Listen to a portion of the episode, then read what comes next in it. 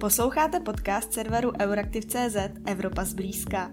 Tentokrát o summitu Evropské rady, které ovládlo zejména téma vztahu Evropské unie a Ruska a také debata o kontroverzním maďarském zákoně namířeném proti LGBT komunitě. Mé jméno je Kateřina Zichová, jsem redaktorkou Euraktivu a na to, co dalšího lídři na samitu řešili a na čem se domluvili a na čem se naopak nezhodli, se budu ptát kolegy Ondřeje Pleváka, který dění sledoval přímo v Bruselu.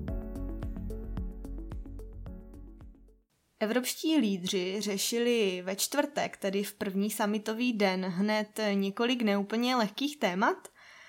Um, Covid, Rusko, Turecko, migrace, maďarský zákon, který jsem zmiňovala v úvodu. Uh, jaká z těch debat byla, Ondro, řekněme, nejnáročnější? Tak na úvod bych určitě zmínil, že celé to jednání bylo tradičně dost spožděné. Eh, hodně se protáhl oběd lídrů s generálním tajemníkem OSN Antoniem Kutěrézem. Řešila se tam eh, hodně témata zahraničně politická, Afghánistán a tak dále. Eh, takže teprve před pátou hodinou odpoledne se spustil ten hlavní program zasedání Evropské rady. Tam patřilo eh, postupné uvolňování těch protikoronavirových eh, opatření a znovu vlastně obnovování cestovního ruchu. Lídři v těch závěrech k tomuto tématu zhrnují, že je potřeba dávat pozor na šíření těch nakažlivějších mutací, kdy se bere v potaz právě to uvolňování nějakých těch cestovních pravidel. Shodli se taky například na tom, nebo potvrdili závazek, že EU poskytne eh, vakcíny eh, chudším zemím, kde to eh, očkování je výrazně pozadu. Toto téma se řešilo přibližně dvě hodinky, potom přišla na řadu migrace a posléze přišlo na řadu vlastně přišla na řadu debata kolem kontroverzního maďarského zákona, a ta byla podle dostupných informací skutečně vyhrocená a lídři tomuto tématu věnovali přes dvě hodiny. Až teprve po deváté večer začali lídři řešit zahraniční vztahy. Tam, tam ta debata se točila především kolem Ruska, byla dlouhá a tvrdá, jak říkali potom někteří premiéři. Eh, ale řešily se i eh, vztahy s dalšími eh, partnery, například s africkými zeměmi. Ta celkově ten summit, vlastně ta čtvrteční část skončila až ve dvě ráno. Mm, zmiňuješ, zmiňuješ to Rusko. Jaké jsou pozice států k Rusku? Co vlastně byla ta dělící linka, kvůli které se na jednání s Ruskem nedohodli? Ta dělící linka, tak to bylo uspořádání samitu s ruským prezidentem Vladimirem Putinem. Vlastně tady ten, s tímto návrhem přišlo Německo společně s Francií, ale ostatním zemím, teda většině ostatních zemí se to příliš nelíbilo, zejména Baltským a Polsku. Ty chtěli vlastně, aby Rusko začalo plnit některé unijní požadavky předtím, než by vůbec začali zvažovat nějaké uvolňování těch vztahů. Rusko i podle těch lídrů, podle těch závěrů, tak eh, vede vlastně nepřátelské aktivity na evropském území, například v Česku samozřejmě. A není tady čas a prostor eh, na to eh, nějak být benevolentní vůči, vůči Rusku, což prosazují Německo a Francie. A z médií tak vyplývá, že je to především kvůli jejich ekonomickým zájmům. Z toho textu je vidět, že ta retorika je poměrně ostrá, Lídři zmiňují, že ty vztahy s Ruskem jsou nejhorší, nejhorší za dlouhá léta a mimo jiné vyzývají komisi, aby připravila vlastně možnosti pro nová restriktivní opatření, včetně dalších ekonomických sankcí. Německu a Francii se tedy nepodařilo prosadit nějaký vstříc, vstřícnější tón, včetně té schůzky, takže uvidíme, jak se do budoucna budou ty vztahy vyvíjet. Zatím jsou na bodě mrazu. Mm-hmm. Eh, naopak na vztazích s Tureckem byla podle zpráv, řekněme, větší schoda mezi evropskými lídry, na čem se domluvili. Pokud jde o Turecko, tak eh, v těch závěrech eh, lídři zmiňují, že jsou ochotní dále rozvíjet vztahy s touto zemí, pokud tedy bude Ankara zároveň ochotná vlastně dělat nějaké ústupky a a rozvíjet ty vztahy eh, i vlastně z její strany. Eh, chtějí pracovat eh, na rozvoji celní unie, což je něco, o co Turecku velmi stojí.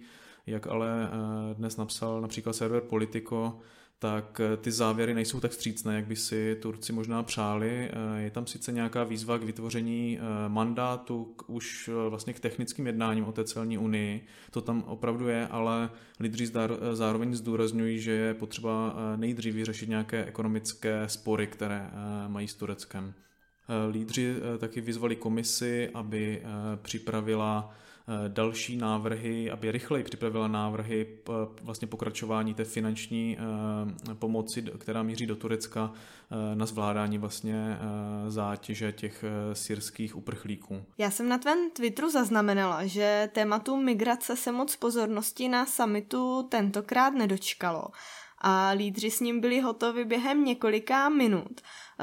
Pokročilo se tedy v tom tématu nějak, když vlastně vezmeme v úvahu, že e, na stole od loňského e, roku leží návrh komise o novém paktu o migraci a azylu? Tak ta debata o migraci byla velmi krátká, v podstatě ani neproběhla. Pouze se odsouhlasily předem dohodnuté závěry. To tak na Evropské radě často bývá, že ty závěry jsou známé dopředu, někdy i několik dní. V tom textu eh, prezidenti a premiéři eh, se shodli na poskytnutí dalších peněz zemím, eh, ze kterých do Evropy proudí migranti nebo žadatelé o azyl. Vlastně je tam, je tam nějaká výzva na to, na to vytvářet komplexní partnerství s těmito zeměmi, aby se vlastně zabránilo tomu, že ty migrační, migrační vlny vůbec vzniknou. Ty peníze by měly směřovat eh, do zemí Afriky nebo Blízkého východu a mělo, měly by tam vlastně eh, putovat eh, skrze tzv. nástroj pro sousedství a rozvojovou mezinárodní spolupráci, kde je na vlastně sedmileté období připraveno asi 80 miliard eur, takže ty peníze by měly jít odsud.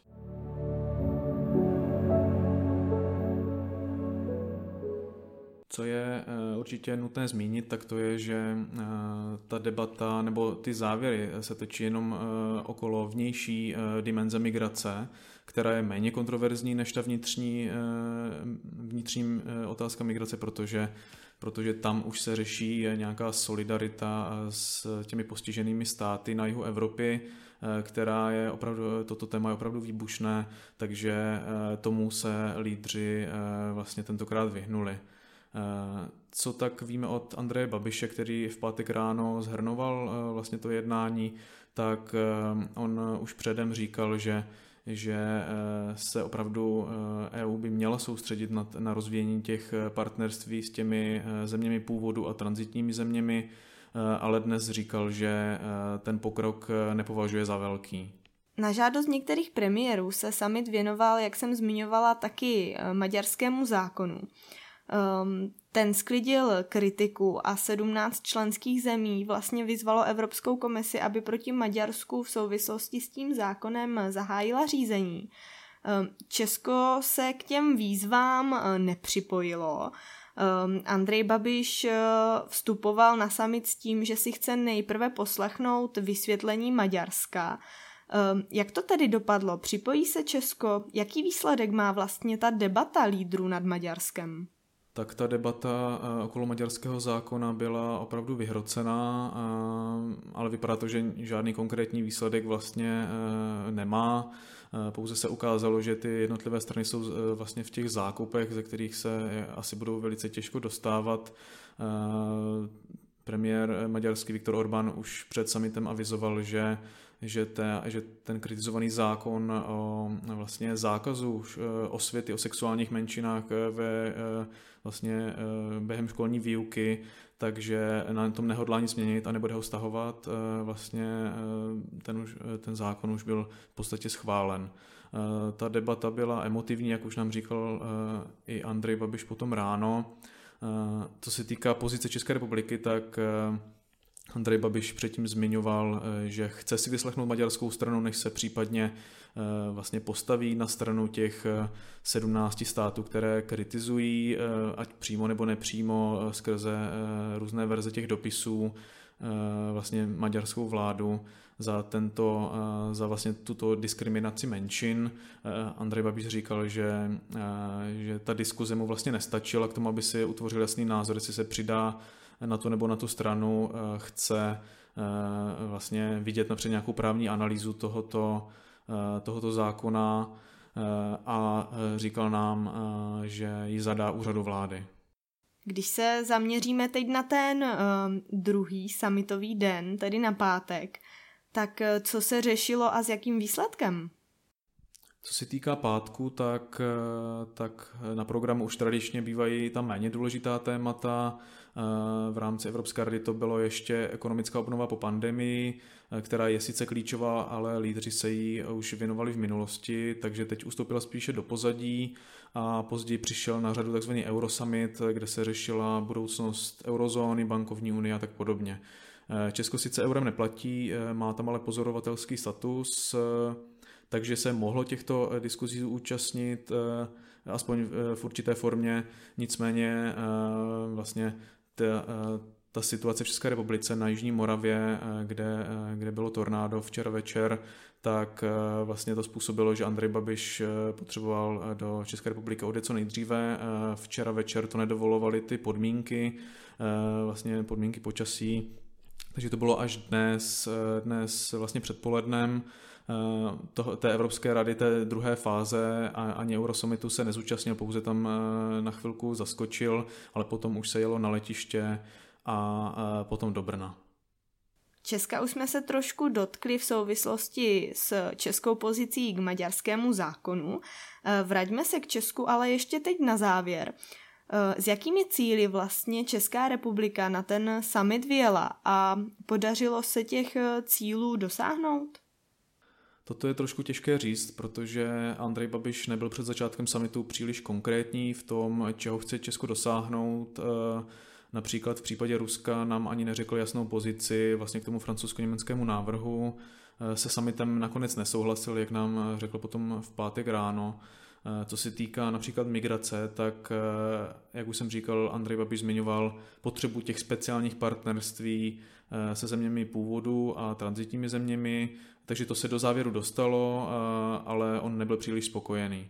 Eh, jinak eh, je velmi nejasné, jestli se Česku vůbec podařilo něco prosadit. Eh, vypadá to, že spíše ne, nebo že jsme ani neměli ambice do některých diskuzí výrazně zasáhnout nebo se jich vůbec účastnit. Takže, takže nějaký dopad české pozice na tu celkovou evropskou je velmi těžko kvantifikovatelný. Redakce Euraktiv.cz se s vámi pro tentokrát loučí. Děkujeme, že nás posloucháte. Pokud se vám Evropa zblízka líbí, budeme rádi, když ji doporučíte svým kolegům a známým.